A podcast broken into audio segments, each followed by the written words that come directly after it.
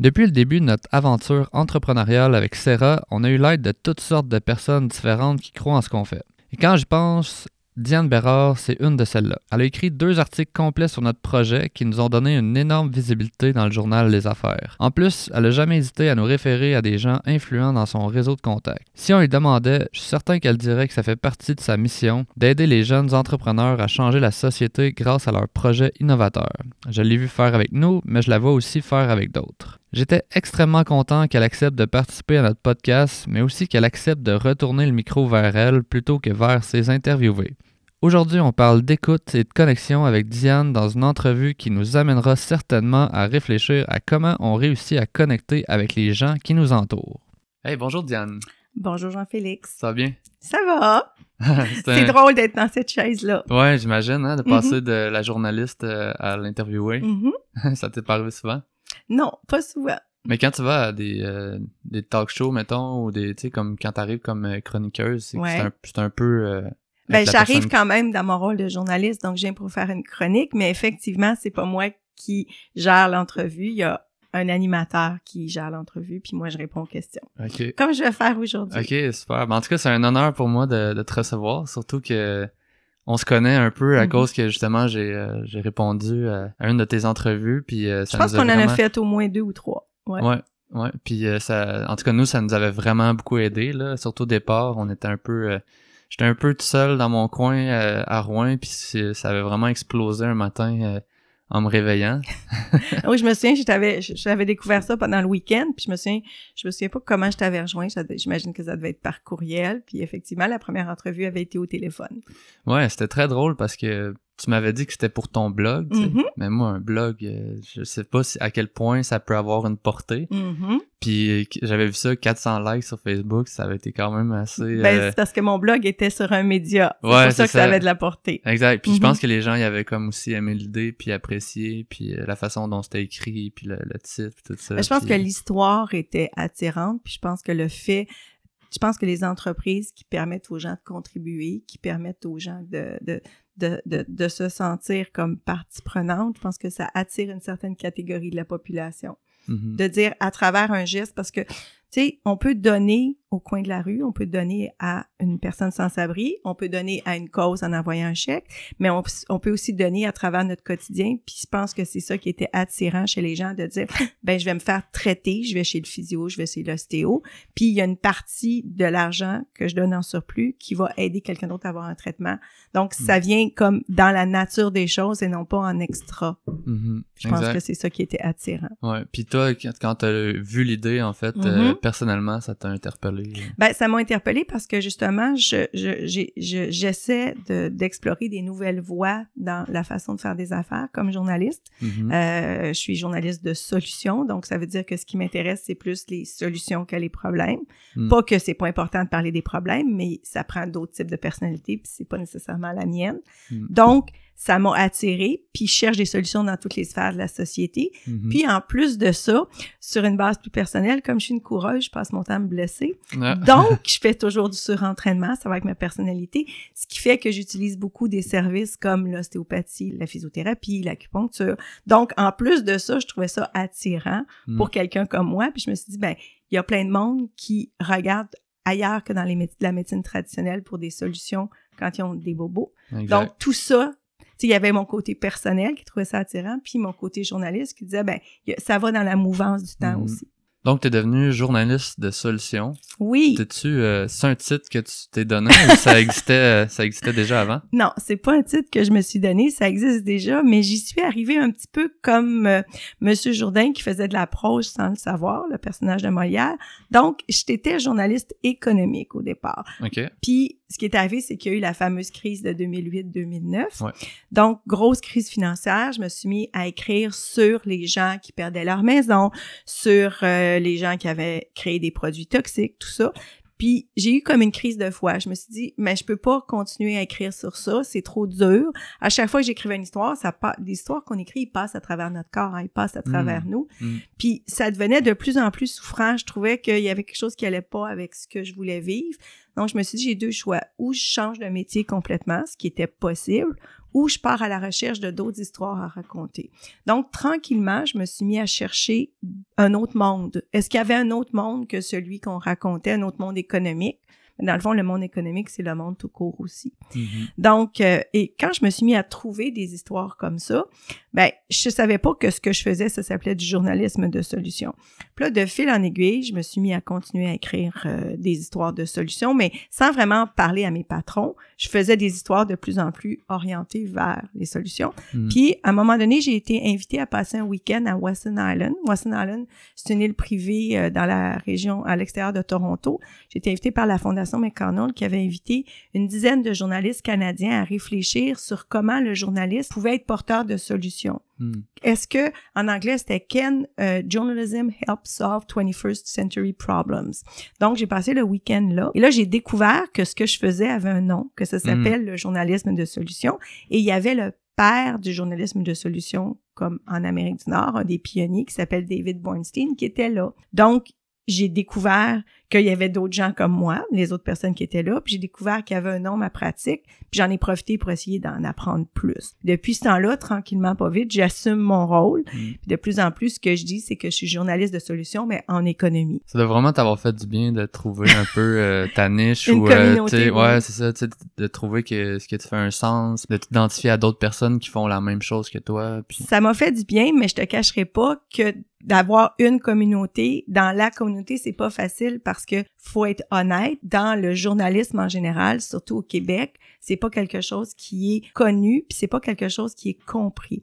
Donc, aux États-Unis, c'est compris, il y a 150 salles de presse où il y en a. En Europe, c'est compris, mais au Québec, il y a beaucoup de résistance. On voit ça comme du feel good, du journalisme positif, comme la fameuse bonne nouvelle GM qu'on voit à la- au Ah, téléjournal. Donc, c'est pas évident parce que les gens, soit ils comprennent pas, puis ils pensent qu'on a des lunettes roses, ou alors ils disent, ben, on a toujours fait ça. Mm. Donc, c'est pas... euh, oui, j'étais contente de trouver une communauté, mais c'est pas nécessairement un chemin facile. ça veut dire qu'il y a beaucoup d'obstacles, disons, à, Ben, c'est à- plus à du ce, type de journalisme-là. C'est plus du scepticisme. Les gens regardent ça puis ils disent ben ça donne quoi de raconter des solutions si on sait pas si ça va marcher?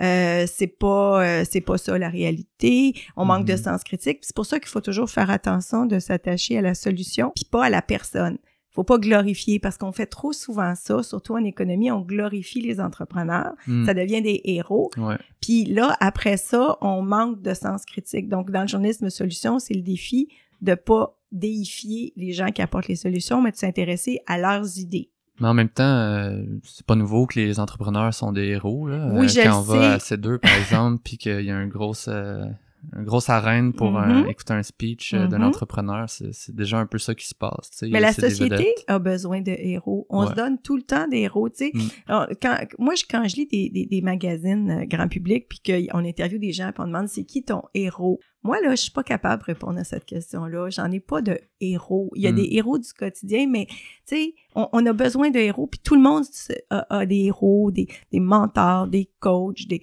Puis c'est c'est comme une tendance naturelle, puis comme journaliste, il faut qu'on essaie de lutter contre ça parce qu'on monte des gens en héros, puis on Mm. oublie que ça reste des êtres humains avec leurs bons puis leurs mauvais côtés. Ouais, puis ce que ça peut créer aussi, c'est un genre de sentiment d'imposteur pour la personne qui, euh, qu'on glorifie comme ça, mais qu'au final, dans son quotidien, euh, cette personne-là, elle sait qu'elle est pas parfaite, puis que, elle a, elle a eu une bonne idée, mais toute la, il y a tout plein d'autres défauts qui. Ça devient une source d'angoisse parce que on Mm. a peur d'être démasqué. Puis pour le journaliste, la journée où il y a des défauts qui sortent sur la personne que tu as glorifiée, c'est pas mieux non plus. Ouais. Mais c'est dans la nature humaine, donc ça demande tout le temps. Quand tu es un héros, c'est le fun d'être un héros. Mm. Puis quand tu es la personne qui a trouvé un héros, c'est le fun aussi. Fait Mm. qu'il y a comme, c'est c'est lutter contre la nature, mais en même temps, c'est important. Puis toi, tu parles en connaissance de cause, t'es un entrepreneur. Clairement. Puis là, les gens doivent dire, ah, t'es tellement une bonne personne avec ton projet. Mais c'est vrai. Mais c'est vrai, mais là, moi, c'est. Donc, ça veut dire la qu'il faut que tu sois une personne parfaite tout le temps, là. Ouais, c'est ça. Ben, tu sais, puis en plus, je suis ostéopathe. fait que la- Donc, t'es une bonne personne. Ouais, c'est ça. Mais tu sais, les, les ostéopathes aussi, c'est des, gens qui prennent soin d'eux, Mm. tu sais, qui mangent bien. Fait qu'il faut pas qu'on te voit au McDonald's. Non, c'est ça, exact. Mais c'est drôle parce que j'avais eu un rêve, euh, je pense que c'était comme il y a deux ans, c'était peut-être à peu près un an après que j'avais ouvert la, la première clinique. Puis euh, c'était un rêve que j'avais fait que c'est comme si je lidais un, un groupe de personnes. Puis euh, je voulais mener la rébellion, genre.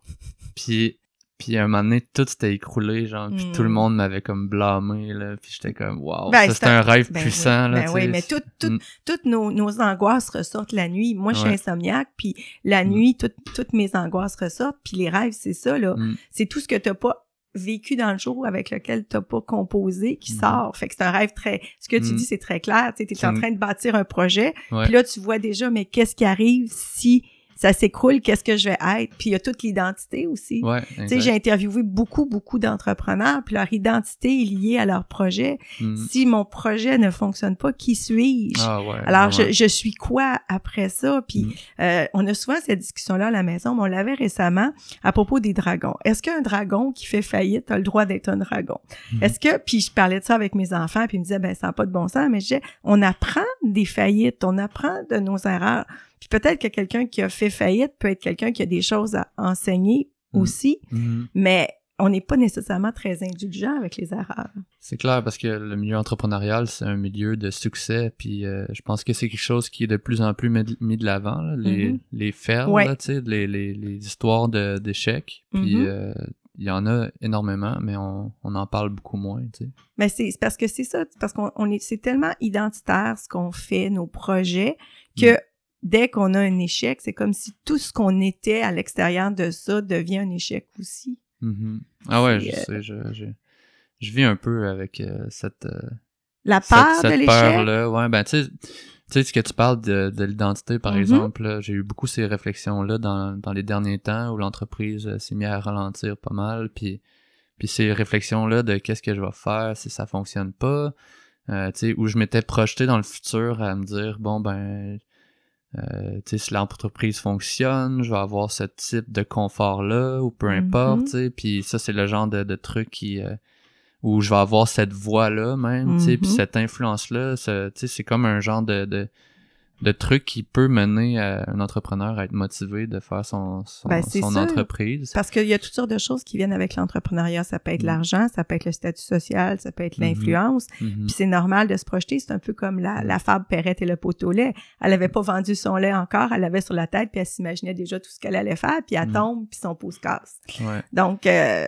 Puis aujourd'hui, en fait, euh, ce que je me dis, c'est que il faut que j'apprécie le processus, puis Mhm. que je, je je vive ma vie comme elle est aujourd'hui, puis puis je travaille sur le projet comme il est aujourd'hui, puis de pas me projeter dans le futur, puis d'être d'essayer d'être euh, d'être bien dans ça, puis de pas laisser euh, ma vie personnelle ou mon bonheur être, être euh, affecté en, en relation aux résultats de l'entreprise. Mm. Ça, c'est une chose que j'ai appris quand même tôt en ostéopathie, de de pas m'associer aux résultats quand je traite une personne, par exemple. C'est-à-dire que j'ai pas le- le- la réponse à toutes, tous les, les problèmes de toutes les personnes. Puis même si je l'avais, des fois, si la personne n'est pas prête à changer, euh, sa condition, euh, tu sais, ça va prendre du temps. Tu sais, si elle vient de se blesser, euh, ça se peut qu'il y ait de l'inflammation. Tu sais, c'est- un truc que j'ai appris euh, vite, que si je me laisse affecter par les résultats de l'ostéopathie, ben je vais être malheureux. mais en que- même temps, comment, on- dans ce cas-là, c'est intéressant ce que tu dis parce que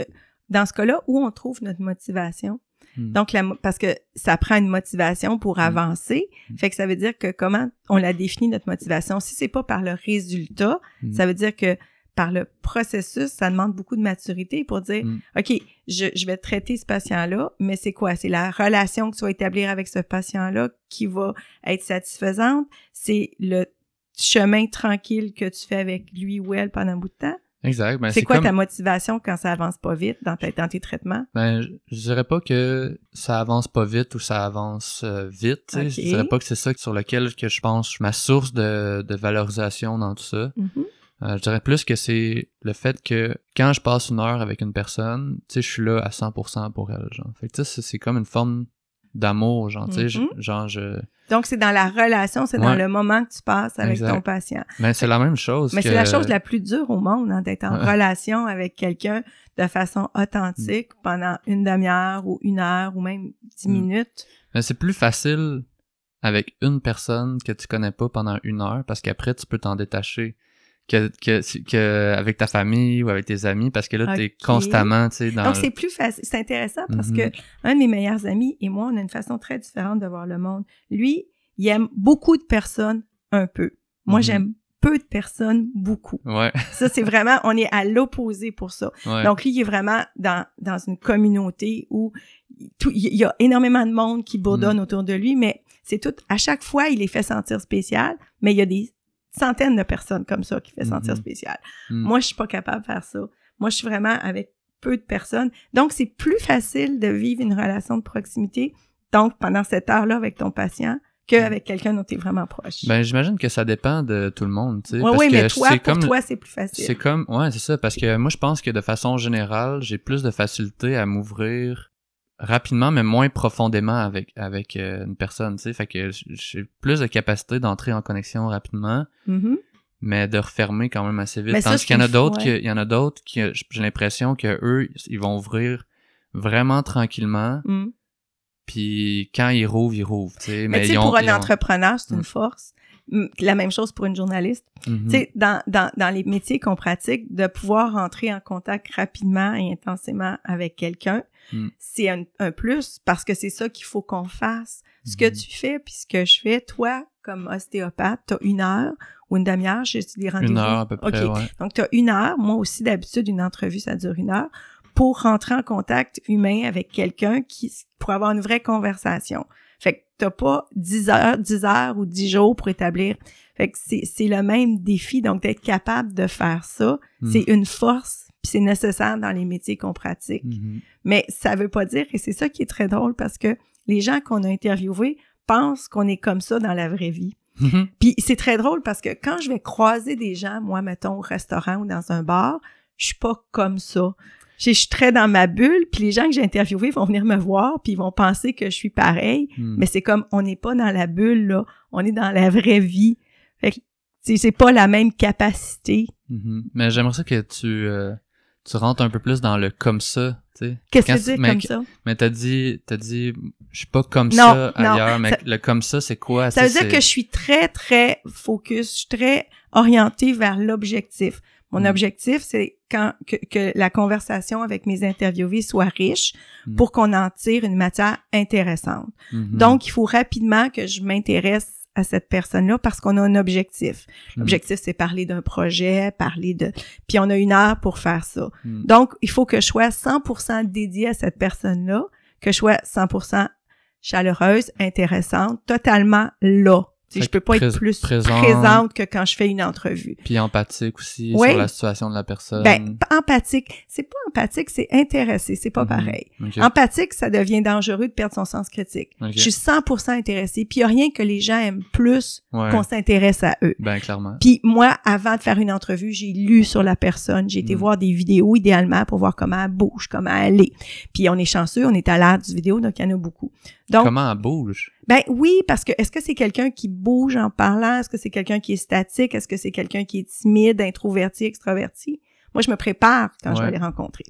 Quand j'ai pas de vidéo, ben je fais ce que je peux, mais je lis beaucoup sur les interventions de la personne. Mais qu'est-ce que ça fait qu'elle bouge euh, d'une façon différente? Ben, qu'elle bouge tout court. Donc, Mm. ça veut dire que j'ai quelqu'un qui est peut-être plus démonstratif, donc je vais pas l'aborder de la même façon. Mm. Quelqu'un qui est très introverti, il faut que je prise une barrière de plus. Mm. Donc, il faut que je me mette, faut pas que je sois trop frontale, faut pas que je sois trop agressante. Quelqu'un qui est très extraverti va vouloir que je sois Mm. chaleureuse aussi, tu sais. Mm. Donc, tout ça fait que j'ai une heure, puis il faut que je sois complètement là, puis 100% intéressée. Mm. Mais une fois qu'on est sorti, que je suis sortie de ce rôle-là, les gens qui m'ont connu vont me voir, mettons, dans un restaurant le samedi matin, dans un brunch, puis ils vont s'attendre à ce qu'on ait la même conversation, le même niveau de conversation. Ouais. Mais c'est pas ça parce que je suis plus dans cet état d'esprit-là, Mm. puis je suis plus dans cette mission-là.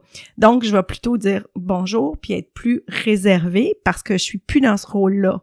Ouais. Puis c'est c'est c'est c'est ça que je disais quand je parlais de mon ami qui aimait beaucoup de monde un peu, puis moi peu de personnes beaucoup. Mhm. Donc puis quand tu as un moment avec ton interviewé qui est magique, c'est un moment. Mm. Mais après ça, le moment Ouais. il est terminé. Ben ouais. Mais mais mais mais tu peux faire puis c'est ça ce métier-là puis pour avoir eu beaucoup de sessions avec des ostéos, des physios, des acupuncteurs, je sais que vous avez ce don-là. Quand je vais voir mon physio, je suis la personne la plus importante pour lui pendant une heure. Mhm. Mais je sais que quand c'est fini, c'est fini. Mm. Tu sais, je pas, je m'attends pas à ce que cette relation-là continue après si on se croise dans un lieu public. Ouais, c'est ça. Ben c'est c'est de là qu'elle vient, je pense, la, val- la valorisation ou, euh, tu sais, le processus qu'on parlait tantôt. Euh, c'est pas nécessairement le résultat, mais c'est le moment qu'on Ouais. passe, tu sais. Puis euh, je pense que c'est là-dessus qui, pour moi, c'est le plus important de travailler, c'est sur le genre de savoir-être, Mhm. comment la personne elle se sent, puis c'est quoi l'expérience qu'elle vit, puis comment elle, elle peut grandir au travers de ça, tu sais. Puis la relation thérapeutique, comme la relation, je sais pas comment tu l'appellerais, la relation journalistique. Ben, ce qui ou, est euh, intéressant, moi, ce que j'aime le plus, c'est les entrevues où l'interviewé va me dire, ah, j'avais jamais pensé à cette question-là. Puis Mm. j'aime bien faire réfléchir mes interviewés, comme je lis les entrevues qu'ils ont fait, ouais. je vois les questions qu'on leur pose tout le temps et j'évite de poser ces questions-là. Ouais. Alors, moi, ce que j'aime le plus, c'est quand je vois que les gens arrêtent et réfléchissent. Plus ils répondent vite, moins c'est bon signe parce que ça veut dire qu'ils sont habitués à répondre à ça. Mm. Mais quand ils vont dire, ben laisse-moi le temps d'y penser. Mais là, Mm. justement, je trouve que j'ai apporté quelque chose à l'interviewé parce que je l'ai fait réfléchir à son modèle d'affaires, à sa mission, à ses intentions. Puis c'est ça Mm. mon but. Mon but, c'est qu'il y ait une vraie connexion, puis ce soit une connexion qui est utile pour mon interviewé, pour mes lecteurs, puis pour moi comme humain. Parce qu'à chaque fois je grandis, moi, je rencontre des gens différents. Ouais. Ça me force à m'adapter. Puis des fois, c'est un peu déstabilisant parce que la personne est pas ce que tu pensais ou alors est pas dans une bonne disposition. Puis là, il faut que tu t'adaptes ou toi, t'arrives, puis des fois, tu as eu un dur début de journée, comme tout le monde. Ben ouais. Puis là, il faut pas que la personne le sente. Mais il y en a qui sont plus sensibles puis qui le sentent. Puis là, ben, t'es comme un peu déstabilisé parce que là, il a senti ton aura, ou Ouais. elle, il ou elle, a senti ton aura. Je dis il pour que ce soit euh, euh, désincarné, mais j'interviewe des hommes et des femmes, là. Ouais. Puis quand ils sentent ton aura, ben là, t'es comme un peu déstabilisé parce que c'est comme, OK, non, non, je vais bien, on parle de vous, on parle pas de moi. Ah ouais, mais c'est c'est drôle comment ça se recoupe autant la tu sais dans le fond la relation thérapeutique, Mhm. la relation que tu as avec euh, avec les personnes que tu passes en interviewés, entrevue. ouais. Puis dans le fond, c'est comme la vie en général, tu sais, c'est Mhm. comme tu sais au final euh, moi ce que je dis tout le temps, c'est comme oui, je suis ostéopathe, mais je suis davantage une personne qui est avec une autre personne, tu sais. Puis je pense que c'est un peu Mais vous avez en même un but. Ouais, vous a- avez un but, c'est de soigner. Puis, tu vois, euh, puis des fois, il y a des choses qui arrivent. Puis je me souviens, avec mon physiothérapeute, à un moment donné, Mm. il s'est mis à me parler de ce qu'il vivait. Puis Mm. c'était drôle parce qu'on était en, tra- en traitement, mais bon, il vivait des choses difficiles avec ses enfants. Il m'en Ouais. a parlé, puis c'était correct. Mais, mais, mais il y a quand même un but. C'est deux personnes qui se rencontrent dans un but, puis il faut que au bout de la ligne, la rencontre soit satisfaisante pour les deux. Mm. Même si, par moment, les interviewés, je leur poser des questions qu'ils aiment pas, des fois, il faut aller là, comme entrepreneur, puis se poser des questions difficiles. Mhm. Fait que le but, c'est que comment tu fais pour avoir une relation authentique qui est pas instrumentalisée, c'est-à-dire que tu profites pas de l'autre personne parce que souvent on a cette image du journaliste qui est quelqu'un qui est très euh, euh, qui est prêt à tout pour avoir une histoire. C'est sûr que je veux une bonne histoire. Donc je veux que les gens me racontent des choses intéressantes. Ce qui Mm. peut faire qu'à un moment donné, je vais les amener ailleurs parce que ce qu'ils racontent est pas intéressant pour mes lecteurs. Ouais. Ça peut être intéressant à leurs yeux. C'est Ouais, quelqu'un ouais. qui va me parler de sa croissance phénoménale. Une fois que tu en as parlé cinq minutes, là, c'est, correct. Ben On ouais. va parler de d'autres choses qui est Mhm. derrière, qui est plus intéressant. Mais pour lui ou pour elle, c'est valorisant de parler de ça. Puis est-ce que tu dirais que les moments de où tu as des, de l'information qui émerge, qui est la plus intéressante, c'est la majorité du temps dans des moments de connexion? Ou est-ce que ça des fois vous êtes sur un point de vue mental, mais la personne elle a tellement de vécu puis euh, Euh, je suis pas sûre que je comprends. Explique-moi ce que tu veux dire. Ben- Connexion, la connexion peut être à plusieurs niveaux. Des fois, Ouais. c'est une connexion qui est plus émotive, puis des fois, c'est une Mhm. connexion qui est plus mentale. Ben- Donc, il y a des gens qui vont triper sur les, les jeux d'esprit. ouais. Donc, ils vont aimer ça, se faire challenger intellectuellement. Hmm. Il y en a qui vont aimer ça plus qu'on les rejoigne à travers la mission. Tu sais, ça vient aux fameuses couleurs. J'ai ça, mais Ouais. les fameuses bleu, rouge, jaune, vert. Moi, je suis une rouge. Moi, je suis orientée résultat. C'est-à-dire que si tu veux me demander de faire quelque chose, explique-moi pas pendant une demi-heure pourquoi. OK, fais juste me dire, Diane, faut que tu fasses ça, puis je voudrais 3000 mots sur ce sujet-là, puis si j'ai besoin d'aide, je vais revenir te voir. Mm. Mais les jaunes, puis les verts, faut que tu commences par leur demander comment ils vont, comment été la fin de semaine. Mhm. Moi, je suis pas comme ça. Moi, c'est comme va direct à ce que tu veux. Mais j'ai des interviewés, il faut que je m'adapte à des rouges, des bleus, des jaunes. Fait qu'il y en a qu'il faut qu'on parle pendant 10 minutes des photos sur leur bureau, puis des vacances qu'ils ont eues, puis tout ça, avant qu'on Mhm. arrive au cas. Mais il y en a, c'est vraiment cérébral. Tout de suite, ils- tu vas voir qu'ils veulent que tu leur prouves que tu es au même niveau intellectuel qu'eux autres. Fait que tu y vas avec des choses très, très complexes, puis tu montres que tu comprends leur industrie, leur secteur, leurs enjeux. Puis là, la, conversation va être d'un haut niveau autrement. Donc, ce que j'entends, je pense que pour toi, tu sais, il y a différents niveaux de connexion, mais ce qui te permet de, de connecter, c'est, d'abord l'écoute de l'autre personne. C'est parce que Mhm. tu m'as parlé de, de comment ils bougeaient, Ouais. de, de comment ils réagissent à tes questions. Comment leur bureau est décoré, où est-ce qu'ils veulent qu'on se Mhm. rencontre, à quelle heure. Donc ça, c'est, drôle parce que, en étant journaliste, je pense que l'écoute, ça doit être une des choses les plus importantes. Puis là, ben, tu commences par écouter pendant l'entrevue, mais ça commence bien avant, tu sais. Fait que ton Mhm. écoute, Mhm. tu l'as développé, euh, tu l'as développé sur le tas ou tu, tu sais, comment ça s'est, ça s'est passé, ce processus-là? Euh, c'est très drôle parce que mon frère est psychiatre, ma sœur est psychologue, moi je suis journaliste. Puis pendant des années, je me suis sentie comme euh, moins bonne que autres parce que autres c'était des bonnes personnes, tu comprends? Un psychiatre puis un psychologue, ça aide les gens, ça écoute les gens puis ça les aide à aller mieux. Puis je me disais ouais, moi à côté de ça, tu sais. Puis là à un moment donné, on a eu un souper à trois, un souper de famille, puis là Louis mon frère dit ben tu sais dans le fond, on fait toute la même job. Mhm, On, on écoute les gens. mhm. Notre job, c'est d'écouter les gens. Il y a des intentions différentes au bout, mais on écoute. On, est, on est des gens dans la vie qui écoutent plus qu'ils parlent. Puis effectivement, je pense que ça, ça vient de ma mon éducation puis de mon histoire personnelle, mais j'ai plus été habituée à écouter qu'à parler. Donc, je pense que ma personnalité, c'est quand même pas un hasard si trois enfants dans une même famille sont dans des, des professions d'écoute. Mhm. Je pense qu'il y a quelque chose qui vient de mon historique familial. Puis même quand on est dans un souper d'amis, c'est pas moi qui parle le plus. Mhm. C'est drôle parce que là, moi aussi, tu sais, je suis dans un métier d'écoute, puis Mhm. c'est, c'est l'ostéopathie qui m'a vraiment fait euh, réaliser c'était quoi, c'était quoi l'écoute. Puis pour moi, l'é- l'écoute mène un peu à l'acte juste. Ça veut dire que, ou le plus juste possible. Donc, euh, par exemple, quand une personne arrive, ben là, un peu comme toi, je sais, je sais ses, ses croyances, euh, euh, son, ses façons de penser. Puis euh, en face à ça, ben, surtout en ostéopathie, on est quelque chose d'un petit peu euh, nouveau ou euh, mystérieux. Mhm. Euh, donc, euh, chaque personne a sa façon de réagir au mystère, je D'y dirais. croire, d'y croire Exact, moins. c'est ça. Mhm. Puis euh, moi, rapidement, selon le type de personnalité, je vais, je vais saisir ces personnes-là. Puis euh, je vais avoir des, des techniques qui vont répondre un peu à ces attentes-là qui sont presque jamais verbalisées. Mais ça, ça me permet de, de rentrer en confiance avec la personne, puis de la- mieux la comprendre, puis de voir comment potentialiser même l'effet placebo dans un Mhm. sens, parce qu'on sait pas c'est quoi l'effet placebo. Mais ça, ça permet de, de, de, de dire ben cette personne-là, elle va se sentir bien pendant une heure, elle va pas être dans le malaise, elle va se dire ah qu'est-ce qui se passe, Que- C'est vraiment bizarre. ça ouais. arrive des fois, tu sais, mais Mhm. mais je pense que la majorité du temps, on peut se rapprocher puis se rencontrer au milieu. Puis Mais dans tu parles de confiance, c'est beaucoup ça. Mhm. Tu sais, les relations entre les gens sont basées sur la confiance. Il y a, il y a des relations utilitaires, il va toujours en avoir, Mm. mais la relation idéale est basée sur la confiance. Puis comment tu l'établis? Probablement qu'en ostéopathie, il y a des gens qui doivent te poser plus de questions. Genre, comment ça marche? Tu vas me faire quoi? Puis qui demandent Mhm. plein de questions à l'avance, puis d'autres Mhm. qui se laissent aller, d'autres qui ont lu beaucoup, puis qui vérifient des choses.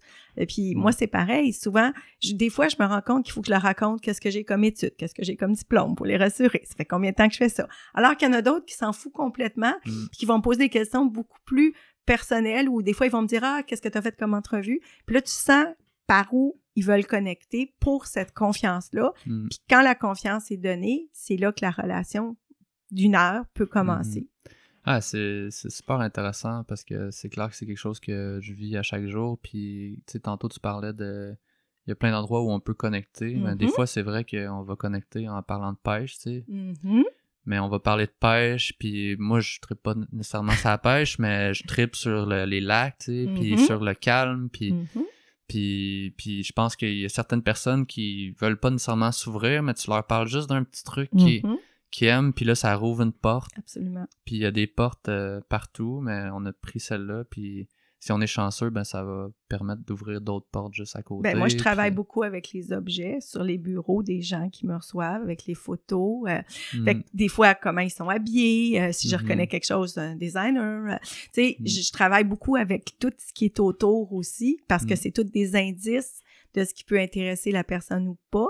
Puis parfois, c'est vraiment difficile parce que c'est des gens super cérébraux, fait que là, il n'y a rien. Fait que là, il faut que tu t'essayes de bâtir quelque chose, mais t'as pas de, de, de, de, solage pour rien bâtir. Fait que là, c'est un plus gros défi. Puis parfois aussi, je pense que c'est important de parler des fois où on réussit pas. Mm. Parce que là, je pense qu'on est en train de présenter ça comme si on était toujours dans le flow puis ça allait bien, mais il y a des fois où ça va pas. Ah, souvent. Il y a des fois où la connexion se fait Ouais. pas. Puis à ce moment-là, tu as comme deux choix. Puis moi, je, je vais te raconter une histoire que j'ai vécue. Donc, une entrevue téléphonique. Déjà, au téléphone, tu as plus de barrières. Tu peux pas regarder la personne dans les yeux, tu peux pas voir son bureau, tu peux pas. Donc, la personne est en Asie, c'est un homme, c'est un gestionnaire, mais un gestionnaire de fonds qui est très connu, qui, a des, qui passe à la télévision, tout ça, un Américain.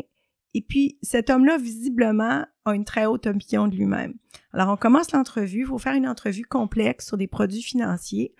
Euh, le décalage fait que mon entrevue est comme à minuit le soir. Je suis fatiguée. euh, puis ça va mal. Il m'insulte. Il me dit, t'es vraiment moronne. euh, Tu comprends rien. euh, faut Oh, que je t'explique tout. euh. Sauf que moi, j'ai un papier à remettre. Mm. Fait que j'ai fait le choix volontairement de le laisser m'insulter parce que j'étais orientée sur l'objectif. Puis si je raccrochais, j'avais pas de papier. Mhm. Il fallait que je le remplisse, le journal.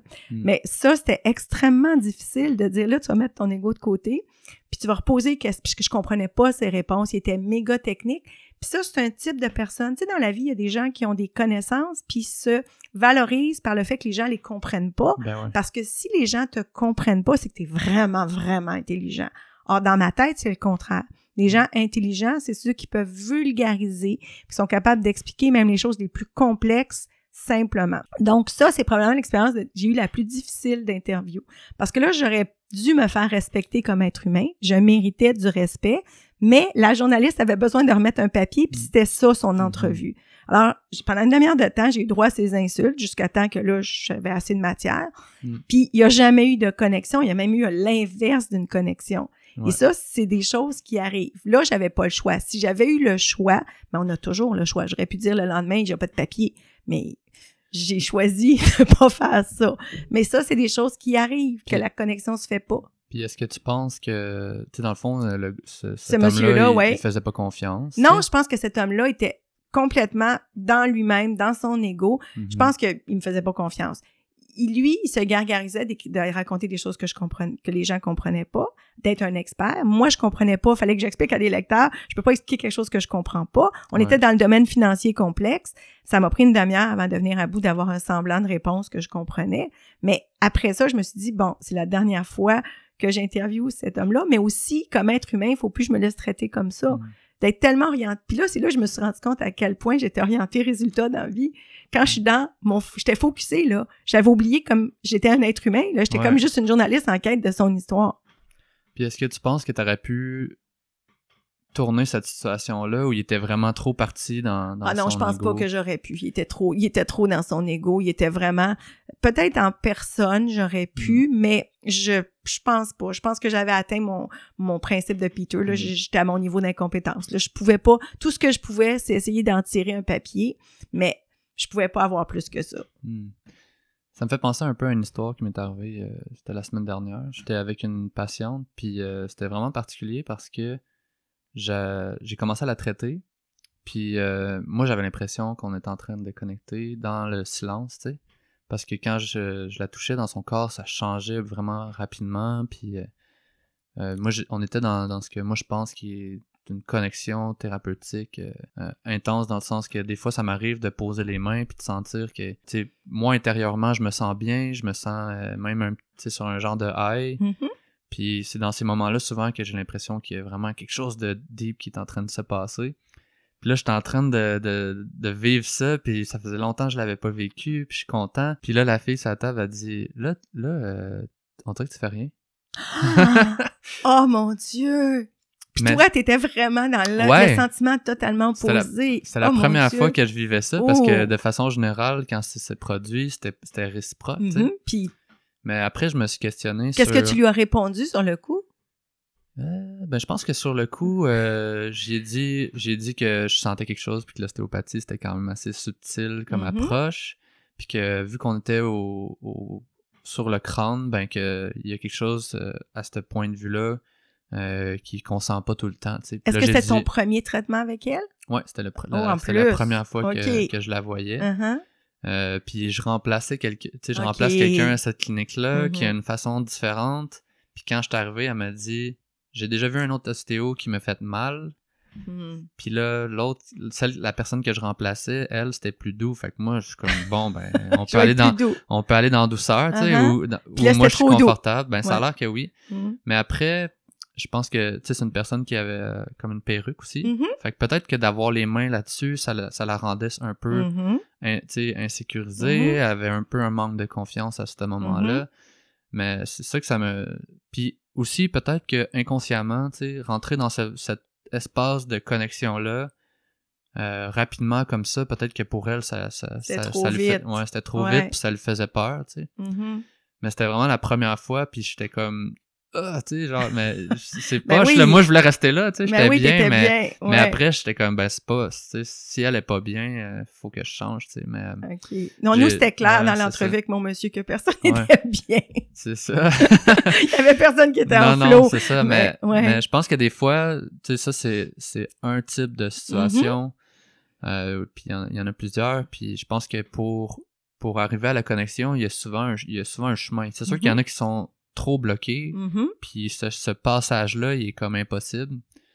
Mais des fois, je pense que le, le c'est bizarre à dire, là, mais le, le chemin, il passe par nous, tu sais. Nous étant, Ben, toi ou ben, moi, c'est ça la personne qui, Qui, inter... ouais, qui interviewe ou celui qui donne le traitement. Exact, c'est Ouais, comme... ben c'est à nous à faire le chemin. Ouais. après ça, Mm. il faut trouver, il faut, c'est-à-dire qu'il faut trouver le chemin Mhm. vers la personne qui est vis-à-vis nous. C'est ça vois- notre responsabilité, c'est ça notre, notre travail. Ouais, tu vois, moi, je- je- ce que je dirais, c'est que des fois, les, les moments où j'ai pu tourner une situation Mhm. euh, conflictuelle comme ça, ou Mm. c'est des moments où il a fallu que que moi-même je montre ma vulnérabilité en Ah premier, puis que je dise que je dise On a lâché le mot. ouais c'est ça, moi je me sens je me sens comme ça Mhm. ou euh, ou j'ai une situation par exemple avec une personne de ma famille quand Mhm. même assez proche euh, que là on est en train de- on est on était dans une discussion où c'était non dit qu'on était en train de de se chicaner Mhm. mettons pour un sujet complètement euh, anodin. Sur lequel on n'aurait pas dû avoir Mhm. une chicane, tu sais. Puis, à un moment donné, j'ai dit, là, j'aime pas la façon dont on se parle, tu sais. Mhm.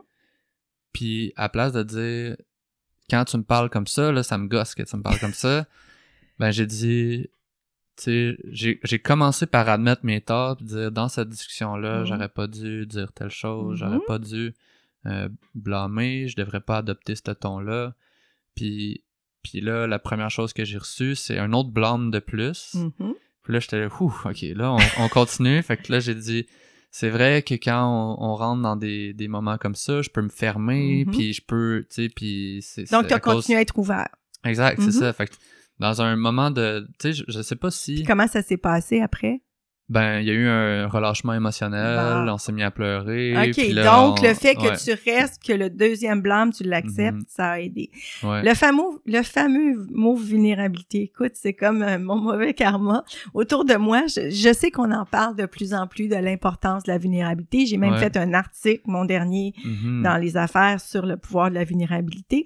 Je, je suis comme un peu maso parce que je vais explorer ça en en parlant avec mes interviewés, mais j'avoue que je suis le cordonnier mal chaussé. Ok. Donc, j'aime ça en parler d'une façon anthropologique. Est-ce que j'aime ça l'explorer chez moi? Pas beaucoup. Ah, mais c'est la chose la plus difficile Ouais, au monde. mais d'un point de vue anthropologique, c'est vrai que je trouve ça intéressant.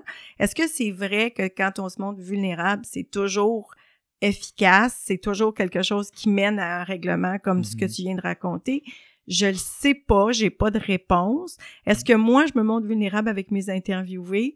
Des fois, puis des fois, j'aime pas ça. Mm. Euh, Mais c'est je- comme le, ton, ton physio là, qui te parle Ouais, de ses enfants. ouais, là. Peut-être ouais. que c'est un peu ça qu'il faisait. Tu sais. Ah, mais ça a été une belle connexion, puis ça nous a rapprochés. Puis depuis, je trouve que, ben, de toute façon, la relation va bien, va bien, il est super bon, mais c'est comme si ça a amené la relation à un autre niveau. Exact. Puis, euh, mais, mais je l'ai bien accueilli, mais je me voyais pas, moi, lui faire des confidences comme ça, mettons. Mm. Mais je reçois toujours mieux les confidences des autres. C'est pas pour rien que je suis journaliste. Ouais, c'est. Mais oui, je crois objectivement. Mais c'est juste comment, ça, veut dire quoi? Je comprends le principe, mais jusqu'où on va Mm. dans la vulnérabilité? Puis c'est toujours la même peur que ce soit quelque chose qui soit utilisé contre nous après. Euh, ça prend des gens matures pour que tu leur révèles des choses, puis qu'après ça, ça, que- tu sais, en entrevue, mettons, un interviewé va me dire des choses parfois qui sont off the record et je respecte ça, mais je vais quand même les savoir. Donc, je vais voir cette personne-là de façon plus complète parce qu'elle va Mhm. m'avoir donné des explications. Mais il faut que moi, je sois assez professionnelle pour pas utiliser ça Mm. parce que c'est comme c'est un- c'est une zone où je suis allée, où on est allé. Euh, puis la vulnérabilité, c'est de dire bon qu'on a peur, qu'on sait pas tout, Mm. qu'on n'a pas toutes les réponses. Il y en a souvent cette réflexion-là, par exemple, un patron face à ses employés. Qu'est-ce qu'il peut dire, qu'est-ce qu'il peut pas dire? Euh, jusqu'où aller? Ça, c'est quelque chose que je trouve intéressant. Mm. Puis il y a des humains ou des patrons qui composent mieux avec ça, qui sont capables d'être transparents. Puis il y en a qui composent pas bien, qui le font de façon maladroite. Mm. Fait que je trouve que c'est un domaine qui est intéressant, mais je, je trouve toujours ça un peu inquiétant de l'explorer parce que ça va me forcer à l'explorer par rapport à moi. Ah, ouais. Tu comprends? Ben ouais. Mais je trouve ça intéressant par rapport aux autres, surtout dans un milieu de travail.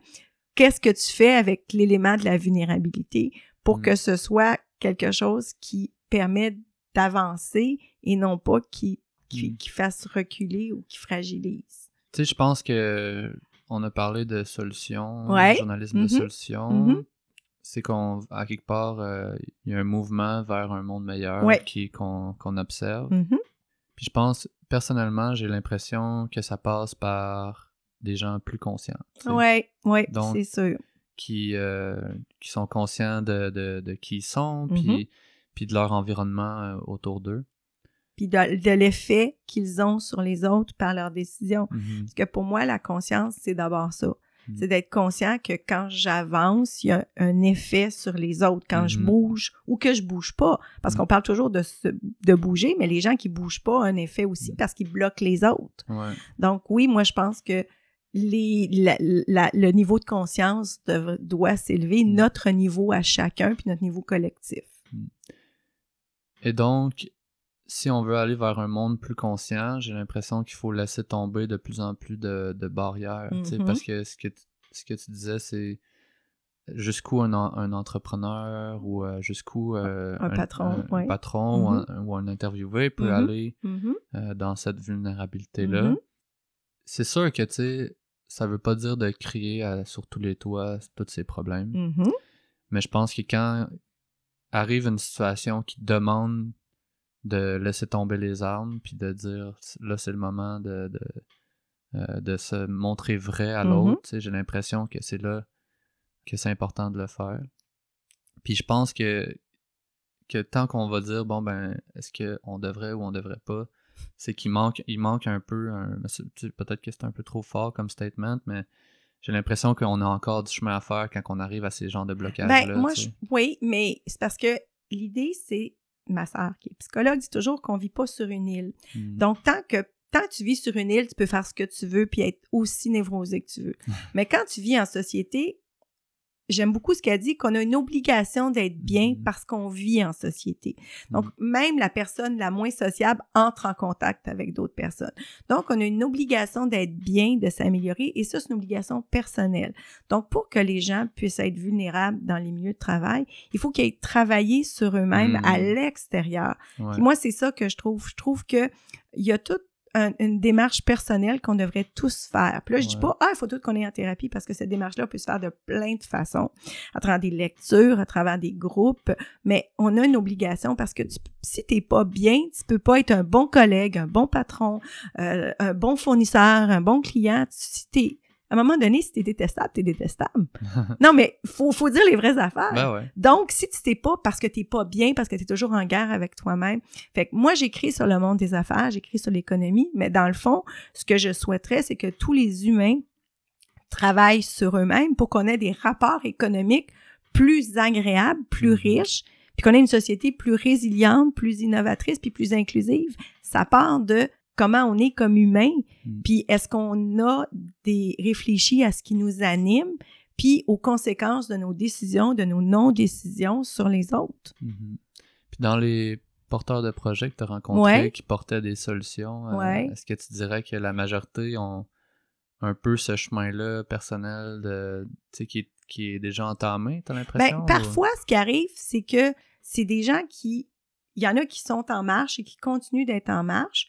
Puis il y en a qui, quand ils commencent à trouver leur solution, qui cessent d'être en marche parce qu'ils sont justement animés de cette espèce de mission. Puis Hmm. parfois, la mission peut te ralentir parce que tu penses que tu es arrivé. Donc, il y en a qui continuent à cheminer puis être habités d'un saint doute, mais il y en a qui cessent de cheminer. Mhm. Donc, il y a de tout. Puis, il faut, faut, faut surtout pas penser que c'est un monde idéal, que le monde des gens qui sont en entrepreneur social ou en innovation sociale, c'est le reflet de la société. Ce sont des gens qui ont un désir que le monde soit meilleur, mais à un moment donné, ils peuvent être animés des mêmes intentions, du même ego, du même de la même quête de pouvoir, s'ils continuent pas à travailler sur eux-mêmes, puis si justement ils sont sûrs qu'ils détiennent la vérité, parce que on peut pas fonctionner par exclusion. Puis le problème, c'est que dans le monde des solutions, il y a le reste du monde qui existe aussi. Fait qu'il faut essayer d'être plus collaboratif. Puis le problème, c'est que souvent, quand tu dis, moi, j'ai trouvé la solution, c'est tellement mieux que tout ce qui existe déjà, mais ce qui existe déjà, on peut pas en faire fi. Donc, faut à quelque part, puis les gens que moi, je trouve les plus intéressants sont ceux qui sont capables de bâtir ces ponts-là puis d'essayer de dire, ben ma solution, j'aimerais ça qu'elle s'inclue dans un plus vaste ensemble et non pas qu'elle soit en marge de... C'est, c'est- je te dirais que je, je- je- j'essaie de pas idéaliser ce monde-là, puis de dire, il y en a dans ça que je vois qui continuent à cheminer, puis il y en a qui cessent de cheminer la journée où ils ont trouvé leur solution. Puis je peux, je pense à des gens que je connais, puis il y a les deux. Moi, j'ai l'impression que ça m'est un peu arrivé aussi, euh, cette, euh, cette situation-là. Mhm. Tu sais, c'est comme si t'étais dans une quête de, de faire un monde meilleur, puis là, j'ai trouvé comme mon sens, Mhm. puis euh, je me suis tout investi là-dedans, Mhm. 100%, en m'oubliant un peu moi-même. Puis aussi, peut-être, des Mm. fois, il y a, il y a une question de juger le reste de- du, du monde autour parce que tu dis, mais pourquoi les gens sont pas aussi conscients que moi? Puis moi-même, j'ai souvent cette tendance-là de dire, mais non, mais voyons donc. Mhm. Puis il faut, faut, faut résister à ça, puis c'est très difficile de dire, une fois que tu as trouvé, ben comment ça se fait qu'eux autres, ils continuent à faire ça comme ça? Ça Mm. demande beaucoup, beaucoup de maturité puis de recul. Parce que là, tu dis, ben là, Mm. c'est évident que ma solution est bonne. Pourquoi est-ce que les gens l'adoptent pas? Puis pourquoi ils Mhm. continuent de faire de l'ancienne façon? Puis... Ouais, parce que ça prend un peu d'humilité aussi dans la chose, Ouais. de dire, bon, ben, euh, oui, l'idée est bonne, Mhm. mais, tu sais, ça, moi, je suis tellement attaché à cette Mhm. idée-là, tu sais, c'est pas tout le monde qui a cette, cette importance-là, comme, comme moi, je peux l'avoir, par exemple. qui là. valorisent ça de la même façon. Mm. Tu sais, ben prends, prends juste, tu vois, les, euh, la, la, la, la forme de médecine que tu pratiques, l'ostéopathie, ben il y a des gens qui doutent. Les- la Ben même ouais. chose pour la physio. Tu vois, moi, j'ai commencé l'acupuncture depuis quelques semaines pour mes problèmes de sommeil. Puis quand je suis arrivée, j'ai posé comme 10 minutes de questions. Ça, c'est tellement moi, parce que là, je voulais, tu sais, qu'elle elle m'explique, OK, qu'est-ce que tu vas faire, comment tu vas fonctionner? Puis à chaque fois qu'elle mettait une aiguille, j'ai dit, OK, celle-là, ça sert à quoi? Puis elle dit, ben là, je vais t'en mettre 15. Tu veux que Je te dise les 15. J'ai dit, oui, oui, je veux qu'à chaque fois, tu m'expliques. Puis là, ben, elle a compris que j'avais besoin de savoir. Puis là, de chaque de rendez-vous à rendez-vous, je pose moins de questions. Parce que là, j'y fais plus confiance. Bon. Mais elle savait qu'il fallait qu'elle réponde à mes questions. Puis c'est la même chose pour les porteurs de solutions sociales ou environnementales. Je pense qu'il faut être très, très patient, puis répondre à toutes les questions, puis patient, puis avoir un sens de la patience puis de l'urgence en même temps. Puis c'est ça le défi des entrepreneurs sur qui j'écris. C'est que s'ils sont trop patients, la solution n'avance pas. Mais s'ils sont pas assez patients, ils n'arrivent pas à faire comprendre puis à expliquer. C'est important, cette partie-là, d'être euh, un bon vulgarisateur. Puis en même, en même temps, est-ce que tu veux toujours nécessairement que la personne ait le même niveau de passion que toi ou qu'elle voit une logique à quelque part dans cette solution-là? Tu sais, tu peux pas t'attendre à ce que tous les gens qui vont embarquer sur votre plateforme aient le même niveau de passion. Ils vont avoir toutes sortes de motivations, mais Mhm. il faut qu'ils trouvent que c'est une bonne idée. Ouais. Puis ça, tu penses que ça prend du temps? euh, Ben, ça prend un discours très structuré, puis ça prend de pas tenir pour acquis que les gens ils vont comprendre. Ben ouais. C'est, c'est- mais c'est un défi parce que toi, tu trouves, toi et tous les porteurs de projets trouvent ça tellement évident. C'est Mhm. comme moi avec le journalisme de solution. Tu sais, je trouve ça tellement évident, mais je veux pas nier les autres formes de journalisme, mais je veux juste reconnaître qu'il y a des gens pour qui, qui ont envie de pratiquer leur métier comme ça, puis que ça a du bon sens de le pratiquer Mhm. comme ça, puis ça a sa place. Donc, c'est comme un peu tantôt quand tu parlais de créer des ponts Oui. entre, euh, Oui.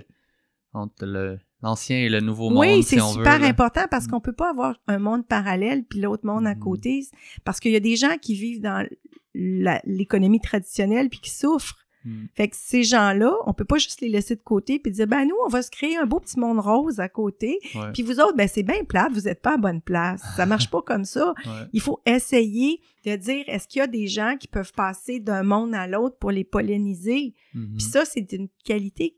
Tout le monde n'a pas ce talent-là, mais quand tu l'as, tu te dois de passer d'un monde à l'autre. Ouais. Tu sais, c'est comme aux États-Unis, il y a ce qui s'appelle, euh, il y a une espèce de devoir civique où les entrepreneurs techno font travailler au gouvernement pendant six mois pour aller essayer de- d'amener des façons de travailler d'une façon différente.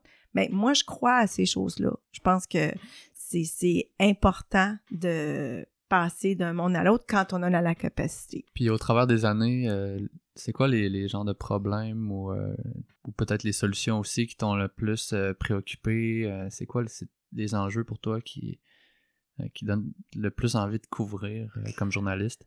Ben, spontanément, je te dirais les solutions financières, si je parle avec ma tête, parce que je pense que le système financier a besoin énormément d'être réformé, à la fois au niveau de la morale, de l'éthique, Ouais. que des produits. Donc, des solutions qui permettent de financer autrement, puis à la base de former les financiers pour qu'ils pensent autrement dans l'évaluation de projets, mais en même temps qu'on trouve des façons solides d'évaluer des projets différents. Fait que ça, si je te réponds avec ma tête, c'est tout ce qui a rapport avec la réforme du système financier. Puis si je te parle avec mon cœur, ce serait probablement tout ce qui a rapport avec euh, le secteur agroalimentaire. OK. Ma... C'est drôle parce que la famille de mon père vient du Manitoba. C'est des familles de, c'est une famille de fermiers. Il y avait des, ils ont des fermes céréalières. Mais tu sais, j'ai comme mis ça dans le fond de ma tête pendant longtemps. Puis c'était pas vraiment quelque chose d'important parce que c'est c'est loin puis je la vois pas souvent. Puis là, quand on a recommencé à parler d'agroalimentaire au Québec, je me suis comme souvenu qu'effectivement, j'avais une partie de mes racines qui venait de là. Mais tout ce qui est désert alimentaire, tout ce qui est insécurité, tout, ce qui peut permettre de répartir la nourriture, d'y donner accès à de la nourriture qui est de bonne qualité, puis de bâtir des circuits, puis aussi tout ce qui a rapport avec la production, le droit aux agriculteurs de gagner décemment leur vie, euh, d'avoir des heures décentes, puis d'avoir un revenu en fonction du travail qu'ils mettent. Mhm. Donc, toutes ces solutions-là, donc qui permettent à un bout de manger mieux, parce que, tu sais, depuis que je cours, je sais que mon corps est un temple, puis qu'il faut que j'y fasse attention, parce que quand il est pas content, il me le dit. Ouais. Alors, j'ai comme développé une petite obsession, mais je vais quand même, je peux quand même être vue chez McDonald's, là, je le dis, OK. mais pas souvent. Mais de l'autre côté, à l'autre bout de la chaîne, que ceux qui produisent ces aliments-là aient droit à une vie décente. Je pense que toute cette chaîne-là, émotivement, c'est quelque chose qui me parle beaucoup. Puis avec ma tête, je sais aussi qu'on peut pas juste s'occuper de ça, faut s'occuper de la finance parce que Mhm. c'est c'est la finance Tout est relié. là. oui, exactement. Puis entre les deux, il y a une foule d'enjeux qui m'intéressent. Puis évidemment, l'environnement, c'est sûr. Mais pour moi, l'environnement s'incarne à travers toutes sortes de choses. C'est pas quelque chose qui est abstrait. Puis euh, dans les porteurs de projets, Ouais. avec les projets coup de cœur euh, que t'aurais, ce serait quoi?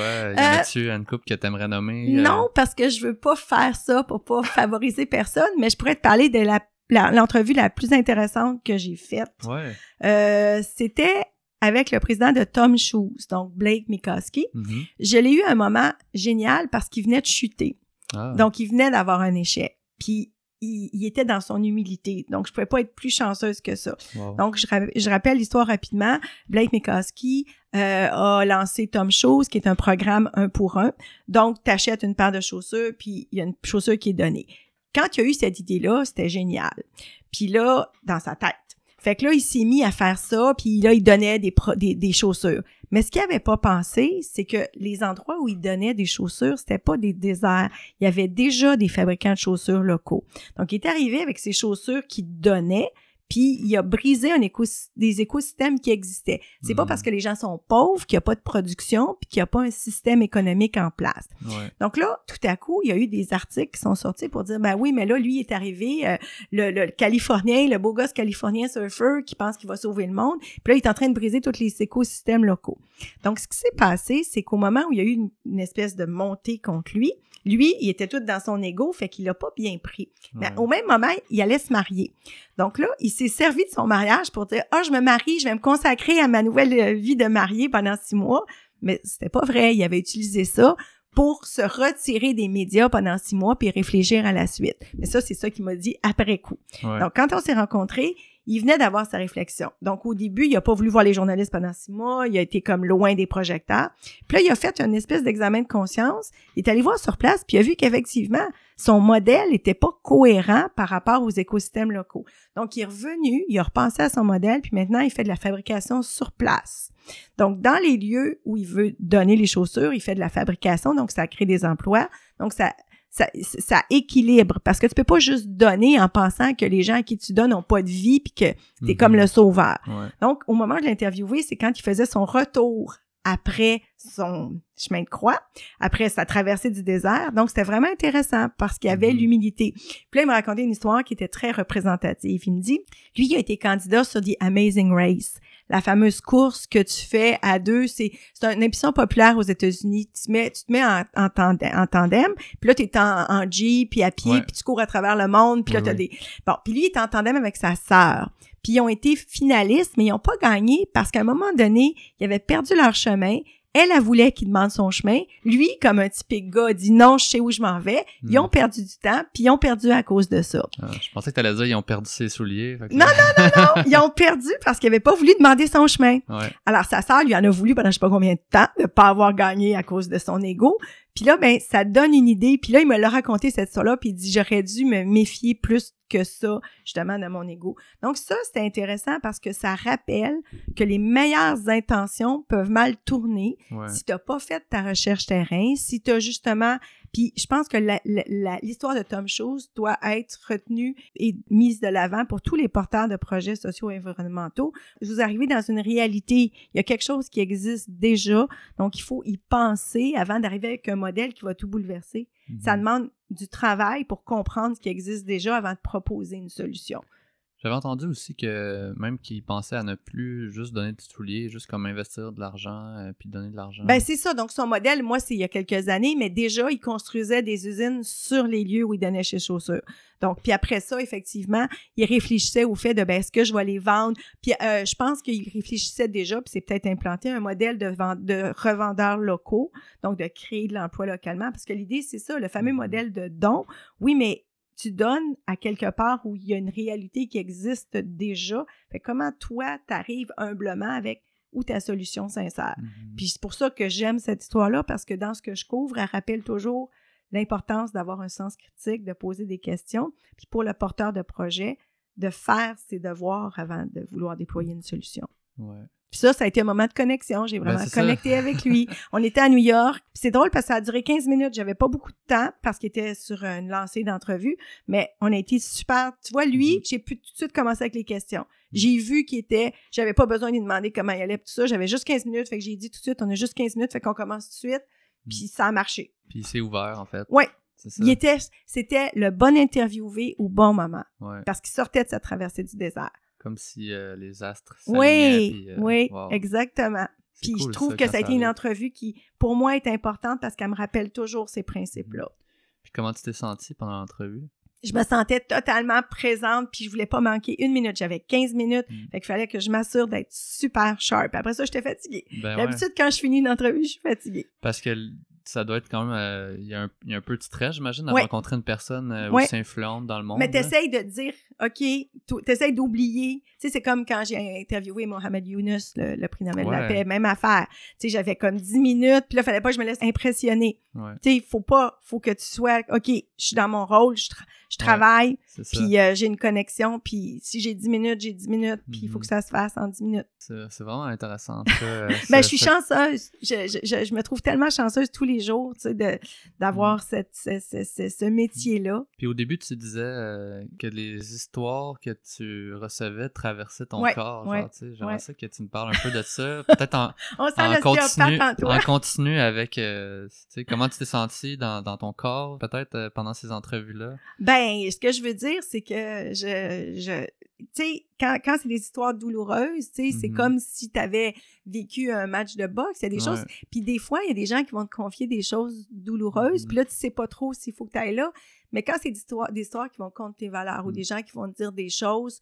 Bon, j'ai interviewé par exemple Kevin O'Leary, le, le, le dragon sur Dragon's Den, qui est, euh, qui est l'incarnation de du libertarien. Bon, on pense à, au, au parti de Maxime Bernier. Ben, c'est ça, le Kevin O'Leary, c'est un libertarien. Donc, c'est Mhm. quelqu'un qui croit que chacun devrait se défendre par lui-même, puis euh, pas de subvention. Tu sais, fait ça, ça traverse mon corps parce que Ouais. c'est comme, OK, tu sais, je vais t'écouter, je vais écrire ce que tu as dit, mais en même temps, je trouve ça brutal. Tu sais, il y a des choses qui sont brutales. Ouais. Quand tu interviews des gens qui te disent euh, qui se sont fait reprendre leur maison pendant la crise économique ou Ben ouais. euh, donc, c'est ça, puis ça traverse ton corps en bien aussi, parce que des fois, évidemment, c'est des histoires qui te font du bien, fait que tu sors de là, puis t'es comme dans un état euphorisant, t'es bien, tu rentres chez vous, puis t'es es content, puis des Mm. fois, t'es soucieux, mais tu l'absorbes, en tout cas, moi, je l'absorbe, je sais pas comment c'est pour les autres, mais moi, je sais que je l'absorbe. Ça, parce que tu disais qu'après l'entrevue euh, tu avec euh, Mohamed Younous, t'étais fatigué.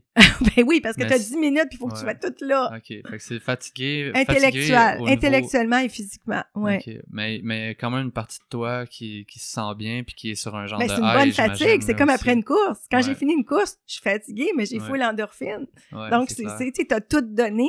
Puis, dans les entrevues, puis quand t'as pas beaucoup de temps, ben c'est ça. Il faut que tu sois hyper concentré. Mhm. Puis, c'est pas mauvais. C'est pas mauvais d'avoir des sprints comme des longues courses. Fait que des fois, ton sprint, t'as 10 minutes, puis des fois, t'as une heure et demie. Mm. Puis, il faut être adaptable. Puis en terminant, est-ce que tu aurais des, euh, des conseils pour moi qui deviens un peu euh, journaliste dans une certaine façon? Ben, il euh, faut que comme- tu t'intéresses aux gens. Il faut que, tu sais, c'est fou comme les gens ont besoin de se raconter puis de parler. Fait qu'il faut que tu t'intéresses à eux puis que tu captes leurs signaux.